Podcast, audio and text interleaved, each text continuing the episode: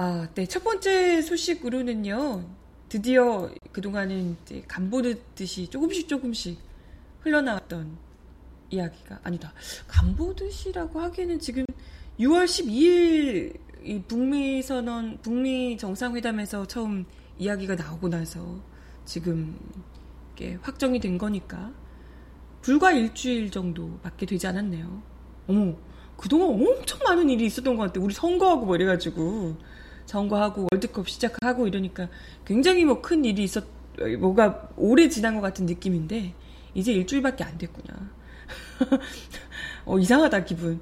네, 지난 십이일에 트럼프 대통령이 먼저 이야기를 꺼내면서 기자 간담, 기자 간담회? 기자 브리핑에서 군사훈련을 중단할 수 있다 이런 이야기를 하면서 화들짝 이렇게 뭐 마치 미군이 군사훈련을 안 해주면 북한이 전쟁을 할 것처럼 굴었던 여러 뭐 이렇게 보수, 소위 그들이 진정한 보수는 아니지만 어쨌건 스스로가 보수라고 얘기하는 그 극우 세력들이 난리를 피워서 이것 때문에 뭐 한바탕 난리가 났었는데, 그러고 나서 우리 정부에서도 뭐 이제 그렇게 할 수 있다.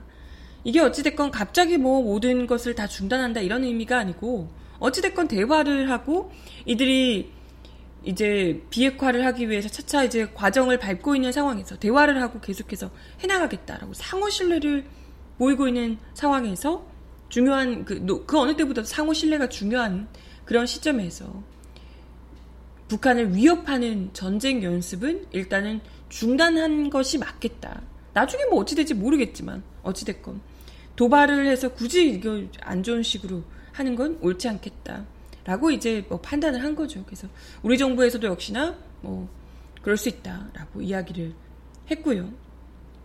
그래서 한미가 같이 어떻게 할 것인지에 대해서 논의를 많이 했다고 하고요. 그래서 한미 군 당국이 일단은 올해 팔월로 예정되어 있던 얼지 프리덤 가디언 연합훈련을 중단하기로 했다는 소식입니다.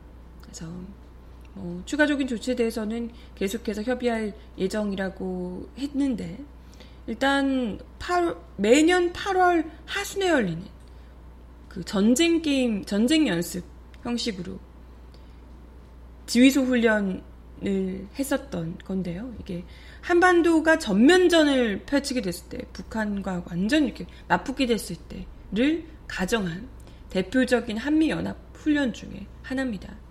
이게 얼지 프리덤 가디언 훈련이 매년 삼월에 열리는 키리졸브 훈련, 그리고 독수리 훈련까지 삼대 주요 한미연합 훈련으로 꼽힙니다. 근데 뭐 우리 애청자분들은 익히 아시겠지만 이거 훈련이 있을 때마다 아무튼 난리였거든요.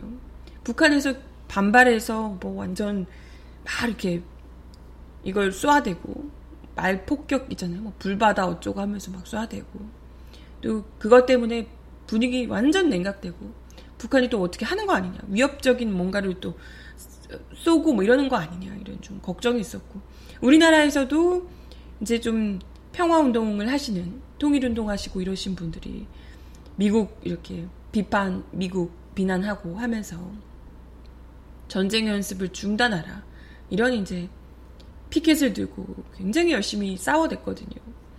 근데 또 없어지지 않았던 연합, 한미연합훈련이 이런 식으로, 야, 북미 관계가 풀리고 남북 관계가 풀리니까, 사실 이제 한미연합훈련의 이 뭐랄까요, 주체는 사실상 미국이기 때문에 미국이 이걸 그만둬줘야 우리가 그만둘 수 있는 거잖아요. 우리 어차피 전사권도 없는 상황에서. 네, 어찌됐건 간에 이 당장에 팔월에 있을 얼지 프리덤 가디언 훈련을 일단은 중단키로 했고, 물론 일단은 이거예요. 이것만 한 거고 후속하는 다른 훈련에 대한 결정은 아직까지 이루어지지 않은 상태입니다. 어떻게 될지는 지금 뭐 당장에 내년 삼월에 있을 것까지 뭐 이야기를 할 이유는 없다 이렇게 생각하는지 모르겠지만, 어찌됐건 이게 이제 세 개 중에, 세 개 훈련 중에 하나를 일단 가까운 걸 하나를 뺐어요. 그러면 남은 두 개는 어떻게 할지는, 북한이 이제 뭐 어떻게 또 조치를 취하는지 이런 것들을 좀 보고 결정을 하겠다 이런 뜻일 듯합니다. 그래서 뭐 트럼프 대통령이 직접 북한과 대화가 진행되는 동안에는 한미 연합훈련을 중단하겠다고 공개적으로 밝힌 바 있기도 하고, 그래서 이제 모든 것이 북미 정상회담 때, 그리고 판문점 선언, 북미 정상회담, 이렇게 이제 정상들끼리 만나서 평화를 약속했던 그 약속들을, 조치들을 계속해서 이행해 가고 있다, 이행해 가는 과정이다, 이렇게 볼 수 있을 듯합니다. 문재인 대통령 역시 지난 십사일에 북한이 진정성 있게 비핵화 조치를 실천하고 적대관계 해소를 위한 남북 간, 북미 간 성실한 대화가 지속이 된다면 판문점 선언에서 합의한 상호 신뢰 구축 정신에 따라 대북 군사적 압박에 대해 유연한 변화가 필요하다라고 하며 한미연합훈련 중단에 긍정적인 뜻을 밝힌 바 있습니다. 이게 이제 뭐 미국 그 언론들이며 미국의 민주당, 트럼프 대통령 굉장히 싫어하는 이 정당, 이쪽 세력들은 어떻게든지 뭐 깎아내리고 싶어 하는 이 모습들을 보이고 있는데요. 그럼에도 불구하고 어찌됐건 북미 정상회담의 조치를 발빠르게 지금 이행해 가고 있는 이런 모습을 볼 수가 있고요. 마이크 폼페이오 미 국무부 장관 역시도 김정은 북한 국무위원장이 완전한 비핵화를 분명히 약속했다, 이렇게. 그래서 도널드 트럼프 미 대통령이 정전협정을 바꾸고 안전보장을 제공하겠다고 약속했다, 이렇게 언급하기도 했습니다. 폼페이오 국무장관은 현지 시간으로 십팔일 미국 디스, 디트로이트 경제클럽 연설에서 싱가포르와 평양에서 두 번 등 내가 김 원장을, 김 위원장을 만난 것은 세 번이다. 그는 그의 나라를 완전하게 비핵화하겠다는 약속을 매우 분명히 했다. 그것은 모든 것이다. 단지 무기 시스템만이 아니고 모든 것이다, 라고 강조하며 그에 대한 보상으로 우리는 정전협정을 확실히 바꾸겠다는 것을, 그리고 안전보장을 제공하겠다는 것을 트럼프 대통령이 약속했다, 이렇게 이야기를 했습니다. 그래서 뭐 추가 정상회담을 개최할 필요가 있는지는 아직 알기 어렵다, 여기저기서 해야 할 일들이 많다, 그러면서 나의 팀이 이미 작업을 하고 있다, 나도 오래지 않아 북한을 다시 가야 될 것 같다, 라고 이야기를 하기도 했습니다. 그러면서 뭐 폼페이오 장관이 예, 북한의 경제 번영 가능성 뭐 이런 걸 강조하면서 이를 위해서는 많은 일들이 이루어져야 하지만 그렇게 된다면 미국과 전 세계에 수십 년 동안 가해진 국제적 위협을 줄이게 될 것이다, 라고 이야기를 하기도 했습니다. 네, 아무튼 뭐 이 같은 분위기에 뭐 언론들은, 미국의 언론들, 주류 언론들, 그리고 그 주류 언론들이 원래 트럼프 당선되기 전부터도 트럼프를 굉장히 많이 비난을 했었잖아요. 그리고 민주당계 의원들, 뭐 지지자들도 그렇고요. 하지만 그것과 별개로 트럼프 대통령의 국정 지지율이 지금 북미 정상회담 하고 나서 여론조사 기관 갤럽이 발표를 했는데요, 역대 최고 수준으로 반등했다고 합니다. 갤럽이 지난주 성인 남녀 천오백 명을 대상으로 한 주간 여론조사 결과, 여론조사를 한 결과에 따르면 트럼프 대통령을 지지한다는 응답이 사십오 퍼센트였다고 합니다. 사십오 퍼센트가 많은 거야. 우리 지금 문재인 정부 지지율 뭐 이렇게 생각하니까 사십오 퍼센트 굉장히 작은 것 같지만 사십오 퍼센트면 굉장히 높은 거라고 해요. 지금 전직 대통령들의 취임 이 년 차 유월 지지율과 비교하면 버락 오바마 대통령이 사십육 퍼센트였고 빌 클린턴 사십육 퍼센트, 로널드 레이건 사십오 퍼센트 정도, 지미 카터 전 대통령 사십삼 퍼센트보다 더 높습니다. 지금 트럼프 대통령이 원래 첫 주 이후에, 취임 첫 주 이후에 계속해서 하락해서 삼십 퍼센트 중단, 중반대 뭐 이렇게까지 내려갔었다고 해요. 근데 북미 정상회담을 하고 하면서 성공적으로 어쨌건 이제 잘 평화적인 분위기를 이끌어내며 북한의 핵 위협에서 어쨌건 벗어나도록 이렇게 이끌어낸 모습에, 뭐 물론 그 혼자서 한 건 아니지만 트럼프 대통령의 이, 뭐 언론들이 아무리 욕해도 트럼프 대통령을 지지하는 목소리가 높아지고 있다고 합니다. 그러게 말이에요. 우리가 참 이렇게 트럼프를 응원하게 될 줄은 진짜 몰랐죠. 예. 그때만 해도 우리 샌더스와 뭐 힐러리 이렇게 경선에서 샌더스를 응원하다가 샌더스가 안 되니까 아, 참 그래도 트럼프보다는 힐러리가 낫겠지 이렇게 하면서, 사실 미국의 공화당을 우리가 지지한다고는 없잖아요. 차라리 민주당은 뭐 모를까. 하지만 뭐 오바마든 그 이전이든 미국은 어쨌건 자국의 이익을 위해서 하는 거기 때문에 뭐 미국은 어쩔 수 없다라고 이제 하기도 했지만, 근데 오히려 그 역대 대통령들 누구도 하지 못했던 일을, 뭐 본인의 이해관계가 맞물려서 그런지 모르겠지만, 뭐 아마도 그렇겠지만, 트럼프 대통령이 이제 그것도 국내의 반발에도 불구하고 무릅쓰고 밀어붙여주고 있는 것을 우리는 굉장히 좀 격려하고 응원을 보내야 될 듯합니다. 참, 네, 희한하죠. 아유, 그러게 말입니다. 우리가 트럼프를 응원하게 될 줄이야. 하지만 많은 분들이 그러시더라고요. 전문가들이. 우리라도, 우리 국민들이라도 트럼프를 열심히 잘하고 있다고 응원해줘야 된다. 뭐 때문에? 한반도 평화를 위해서. 미국 언론들은 열심히 막 비난하고 있지만 어찌됐건 한반도의 여론도 굉장히 중요한 거거든요. 트럼프가 이렇게 그걸로 인해서 한반도의 평화를 이끌어내서 한국인들이 굉장히 반기고 있고 긍정적으로 생각하고 있다.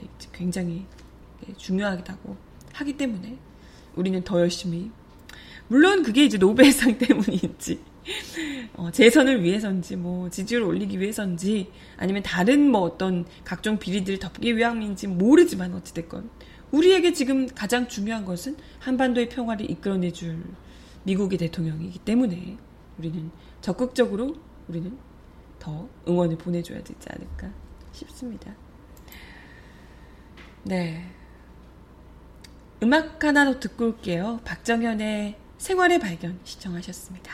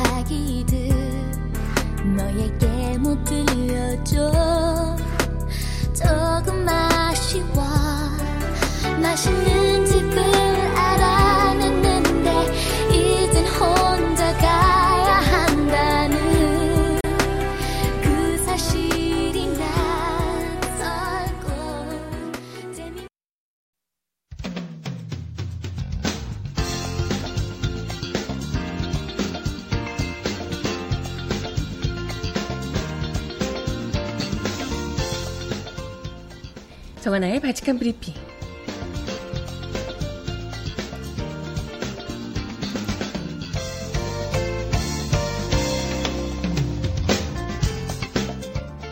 첫 번째 소식입니다. 문재인 정부 신북방정책 로드맵이 공개됐습니다. 동해안에서 유라시아 대륙까지 뻗는 철도 연결이 본격적으로 추진되는데요. 북중러 접경지 경제특구 개발에 박차를 가하고 남북러 가스관 연결을 위한 공동연구도 시작합니다. 대통령 직속 북방경제협력위원회는 어제 서울 프레스센터에서 이 차 회의를 열고 신북방정책 사 대 목표 및 십사 대 중점 과제를 의결했습니다. 북방위는 정부 부처 간 유기적으로 신북방정책을 추진하기 위한 컨트롤타워 역할을 맡고 있습니다. 북방위는 관계부처와 공동으로 북중러 접경지역 경제특구 개발을 한반도 신경제구상과 중국의 동북 삼성진흥전략, 러시아의 신동방정책 등 개방정책을, 개발정책을, 개발전략을 연계하는 동북아 경제협력 모델을 삼기로 했습니다. 신의주, 단둥, 나선지역과 훈춘, 하산을 연결하는 경제특구 개발, 나진, 하산 프로젝트 사업 등이 검토 대상입니다. 북방위는 중국 횡단철도, 시베리아 횡단철도와의 연계성을 강화해 철도 해운 복합 운송을 활성화할 계획을 세웠습니다. 부산에서 상트페르, 상트페테르부르크까지 해상으로는 사십삼 일에서 오십 일이 걸리지만 철도 복합 운송으로는 이십오 일에서 삼십오 일이 걸립니다. 북방위는 러시아 철도와는 시베리아 횡단철도 요금 인하, 부족한 회차 문제 해소 등을 위한 공동 협력 사업을 추진하기로 했습니다. 또 중국 정부와 협의해 중국 대륙철도의 우리 기업 전용 블록 열차 운영을 지원할 계획입니다. 북방위는 한반도 철도와 대륙철도 연결을 대비해서 강릉에서 제진까지 북, 아, 동해 북부선 복원에 조기 착수하도록 추진합니다. 야, 진짜 이게 착착 진행되네요. 남북러 천연가스관 연결도 다시 추진합니다. 우선 한러 정부 중심으로 경제적, 기술적 타당성 검토를 위한 공동 연구를 진행하고요. 남북한과 중국, 일본, 러시아, 광역 전력망인 슈퍼그리드 구축은 중국, 일본과는 정부 간 협의 채널을 마련하고 러시아와는 전력기관 간 공동 연구를 추진한다는 방침입니다. 유럽과 아시아를 잇는 상업적 항로로서 북극 항로를 어, 엘엔지 쇠빙선을 활용해 개척하고 내륙 수로와 연계된 물류 루트를 개발할 계획이라고 합니다. 북극 항로 활성화는 장기 프로젝트로 진행하되 우선은 물류 루트 개발로 중앙아시아와 시베리아 자원 개발 기회를 적극적으로 발굴할 계획입니다.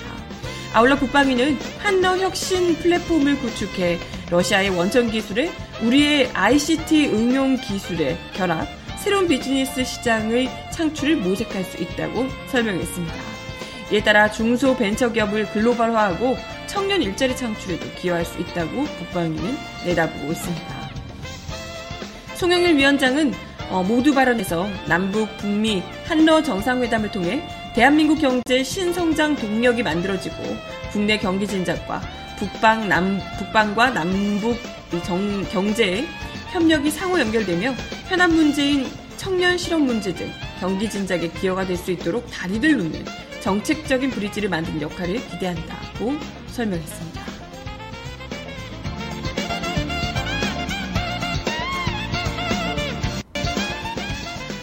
다음 소식입니다. 육 일삼 지방선거에서 지역주의를 허무는 전례 없는 압승을 거둔 문재인 정부가 새로운 출발을 알리는 동시에 승리의 기쁨에 휩싸인 여권 전반에 오만 심리 경계령을 내렸답니다.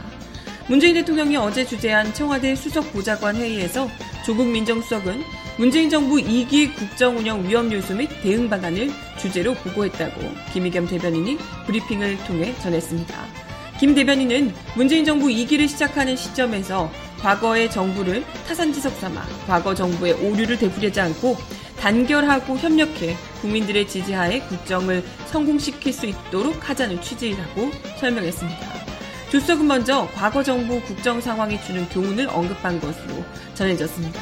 그는 집권 세력 내부 분열 및 독선을 지적하며 내부 분파적 행태 및 국민을 대상화하거나 계몽주의적 태도로 정책을 추진하는 경우 또 이로 인해 긴장감 회의로 측근 비리 및 친인척 비리가 발생한 경우를 타산지석 삼아 경계해야 한다고 밝혔습니다. 조석은 또 민생에서 성과가 미흡하고 소모적 정치 논쟁으로 갈등 국면이 계속되면서 국민들 피로감이 가중됐다라는 점과 자기혁신과 정부혁신의 미흡으로 혁신 동력이 떨어지고 관료주의적 국정 운영과 관성적 엄부 태도로 정부에 대한 기대감을 잃게 됐다라는 것을 역대 정부가 주는 교훈으로 꼽았습니다.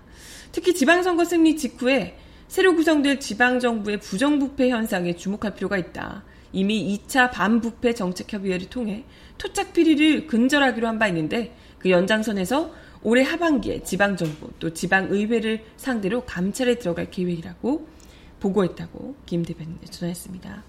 이와 관련해 문 대통령은 대통령 친인척 등 특수관계인에 대해 열심히 감시해달라. 민정수석이 중심이 돼서 청와대와 정부 감찰에도 감찰에서도 악역을 맡아달라라고 당부했습니다. 또 문 대통령은 지방 권력이 해이해지지 않도록 해달라라고 주문한 것으로 밝혔습니다. 그리고 문재인 정부 이 기의 특징을 꼽으며 앞으로 나가야 할 방향을 제시했는데요. 이번 육 일삼 지방선, 지방선거가 일 기, 이 기의 구분 시점이라고 밝혔습니다. 어, 조석은 국민들의 기대 심리가 대단히 높다. 특히 민생 분야에서 국민들의 살, 국민들은 삶의 변화가 체감될 정도로 정부의 세, 성과를 기대한다. 정부 여당의 오만한 심리가 작동할 가능성을 경고하며 이 오만한 심리는 독선과 독주를 낳고 또 긴장 완화를 낳고 그로 인해 본격적인 내부 권력 투쟁으로 발현될 수 있다라고 지적했습니다. 그러면서 겸허한 정부, 민생에서 성과를 내는 정부, 혁신하는 정부 등 세 가지를 문재인 정부 이 기의 기조로 꼽았다고 합니다. 문 대통령 역시 이날 회의 모두 발언을 통해서 지난번에 우리가 받았던 높은 지지는 한편으로는 굉장히 두려운 것이다. 그냥 우리 어깨가 많이 무거워졌다는 정도의 두려움이 아니라 정말 등골이 서늘해지는, 저는 등에서 식은땀 나는 정도의 두려움이라 생각한다라고 경계를 당부했습니다. 지지가 높았다는 건 그만큼 기대가 높다는 것이다. 부족한 점이 많지만 더 잘하라는 주마가편 같은 채찍질이라고 생각한다. 그 지지에 답하지 못하면 기대는 글, 금방 실망으로 바뀔 수 있다. 기대가 높았던 만큼 실망의 골도 깊어질 수 있다. 라고 얘기하며 유능해야 하고 높은 도덕성을 가져야 하고 국민을 받드는 친절한 태도를 갖춰야 한다. 라고 당부했다고 합니다. 이러한 정신을 정말 실천적으로 잘 가져가야 할 텐데요. 지금 산적해 있는 문제들 너무나도 많습니다.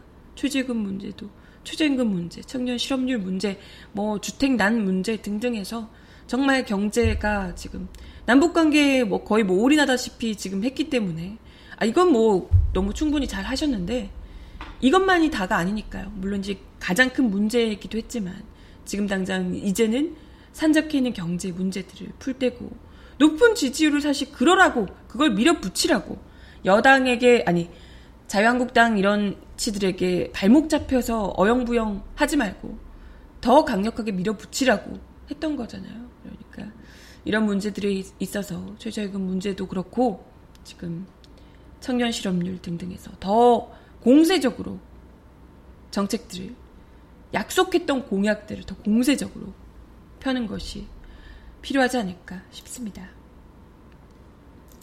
네, 음악 하나 더 듣고 오겠습니다.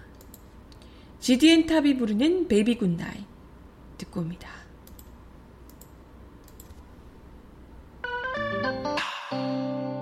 C'est bon, c'est bon. Fais-moi du bien. Baby goodnight. Baby goodnight. Baby goodnight. Good night, baby, good night. Yeah. 그대가 잠든 모습 그려볼까? 더는 수줍어 마. 넌 이미 나만의 여자인 girl. 잘은 몰라도 내겐 그래 그대 내게 과분한 존재. 너 완벽해 내 곁에 있어주며 감사해, baby. My lady. I always love you, girl. 한 줄기 빛이 흐르네 어두운 발코니 틈 사이 완벽한 실루엣 평온해지는 이 밤의 향기가 코코넛 향 오일 같다 마치 너에게 처음 고백했었던 나 혹시 기억하니 나는 네 귓가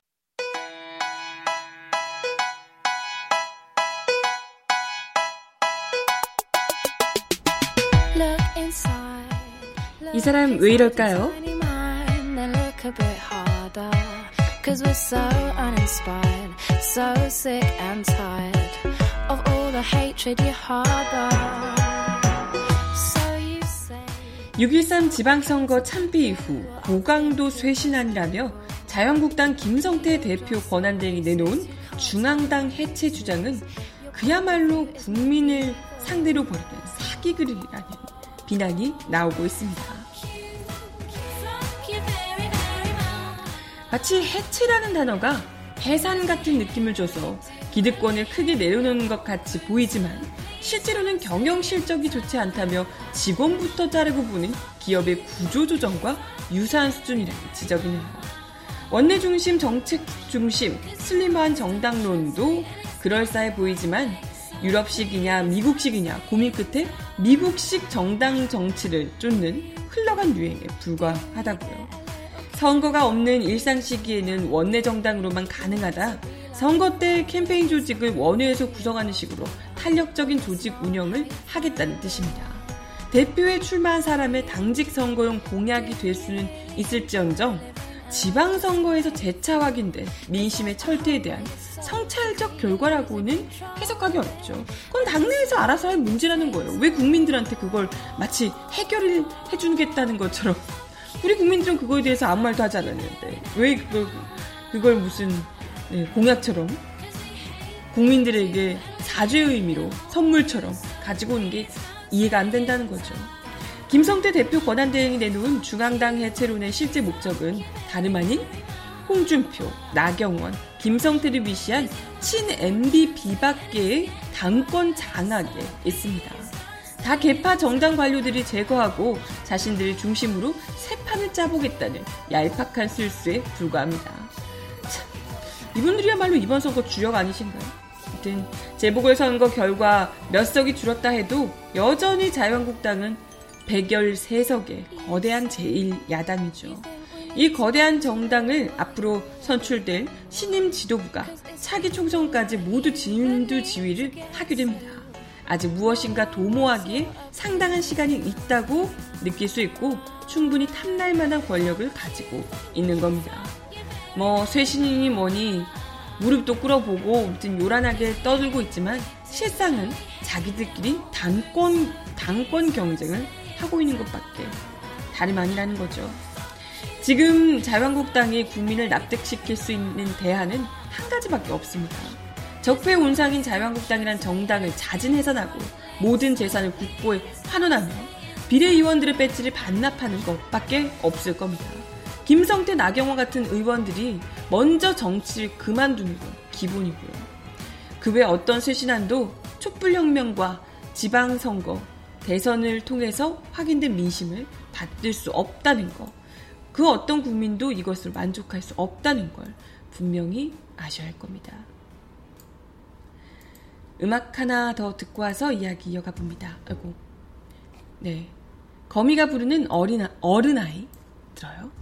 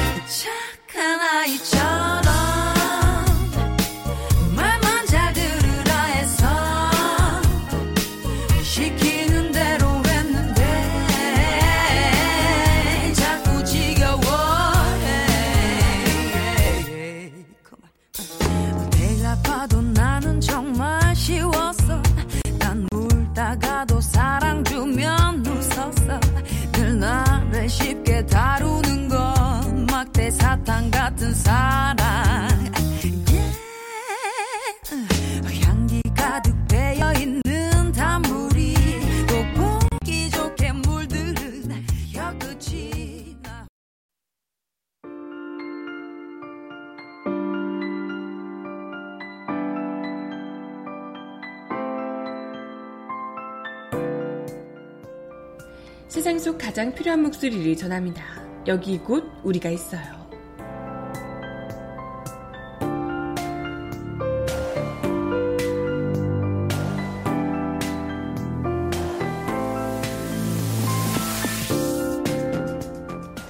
삼십 도가 넘는 불볕 더위, 케이티엑스 승무원들이 빛바랜 유니폼을 입고 서울역 계단에 섰습니다.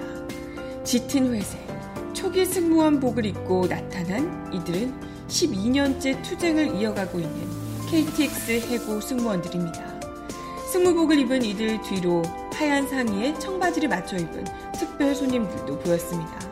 복직 문제 해결을 위해 파업 중인 서른세 명의 승무원 이외에 그전 파업을 함께했던 동료들입니다.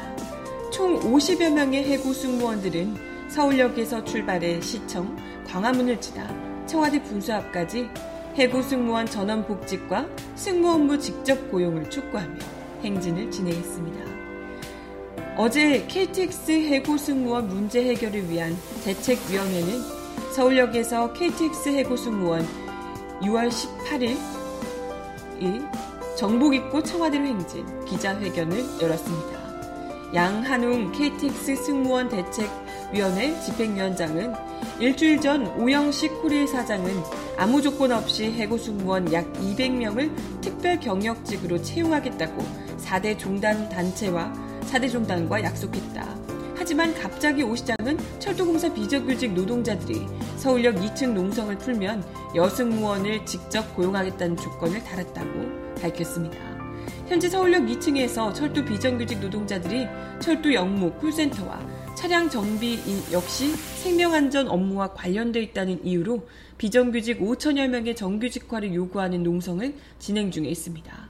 엄연히 다른 요구를 하고 있는 건데 이걸 왜 같이 묶어서 퉁치려고 그러실까? 지난 이십사일 양승태 대법원 사법 농단의 대표적 피해자인 케이티엑스 해고 승무원들도 정부의 약속 이행을 촉구하며 무기한 농성에 돌입했습니다. 앞서 문재인 대통령은 십구 대 대선 후보 시절 케이티엑스 여승무원 문제를 전향적으로 해결한다라는 내용이 담긴 정책 협약을 철도노조와 맺은 바 있습니다. 김승하 케이티엑스 승무지부 지부장은 종교계 어른들이 오 시장을 만난다고 할 때 뭔가 해결될 것 같은 만남이 마음이 들었다. 하지만 이는 노동자를 갈라치게 하고 저희 문제를 빌미로 다른 비정규직 문제를 단번에 해결하려는 사측의 농단이었다라고 지적했습니다. 오민선 케이티엑스 승무지부 조합원은 십 년 전 유니폼을 다시 입은 이유는 생명안전 업무를 담당하는 승무원으로 다시 돌아가고 싶은 굳은 의지를 표현하기 위해서라며 오늘이 마지막 투쟁이길 바란다라고 밝혔습니다. 이들은 서울역을 비롯해 시청, 광화문까지 그래서 청와대까지 향해서 걸어갔습니다. 구두까지 신으시고 굉장히 먼 길을 걸으셨는데요. 촛불 이후 남북이 화해하고 세상이 바뀌었다고 하는데 왜 해고 승무원들의 고통은 현재 진행 중인지 모르겠다. 승무원들이 안전 업무에서 배제되면 그 피해는 그대로 승객들에게 전달된다. 라고 하며 묵묵히 대로변을 걸으셨습니다. 아... 하루빨리 문제가 해결돼서 마음에 묶여있는 무, 짐들을 벗어던지고 싶다는 이분들, 얼른 다시 십이 년간의 싸움을 견뎌내고 이제는 제발, 그것도 법원의 부당한 판결이었다는 것이 드러난 상황에서 얼른 일터로 복귀하셨으면 좋겠네요. 비투비가 부르는 너 없인 안 된다 마지막 곡으로 전해드리면서 인사드리겠습니다.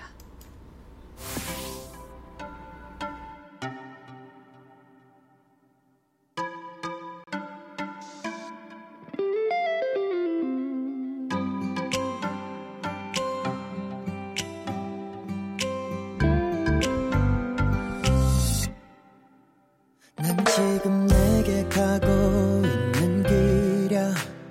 봄의 끝보다 훨씬 빠르게 할 말이 있는 걸 말하지 않으면 평생을 후회하며 살 것 같아. yeah, 아마도 살 것 같아. 너랑 숨 쉬면 정신 못 차리겠어. 눈이 감기고 I just want you to know that I'm the real one that you're looking for. 걱정은 불안함만 해가도 건너편에다 놔두고 이제부터 우리 사진 주워 담아 네 소나기 안에 아기자기 걸어둘 거야. 어디든지 보이게 해줘. 나 없인 안 된다 해줘. 너 없인 안 된다. 난 너여야 한다.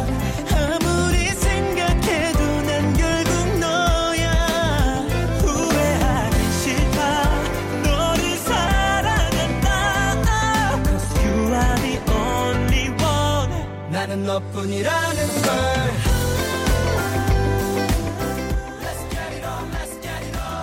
네, 오늘도 발칙한 뉴스 함께해 주셔서 감사하고요. 오늘 낮도 많이 덥다고 하네요. 건강 잘 챙기시고 발칙한 뉴스는 내일 열 시에 다시 오겠습니다. 여러분 좋은 하루 보내세요. 안녕.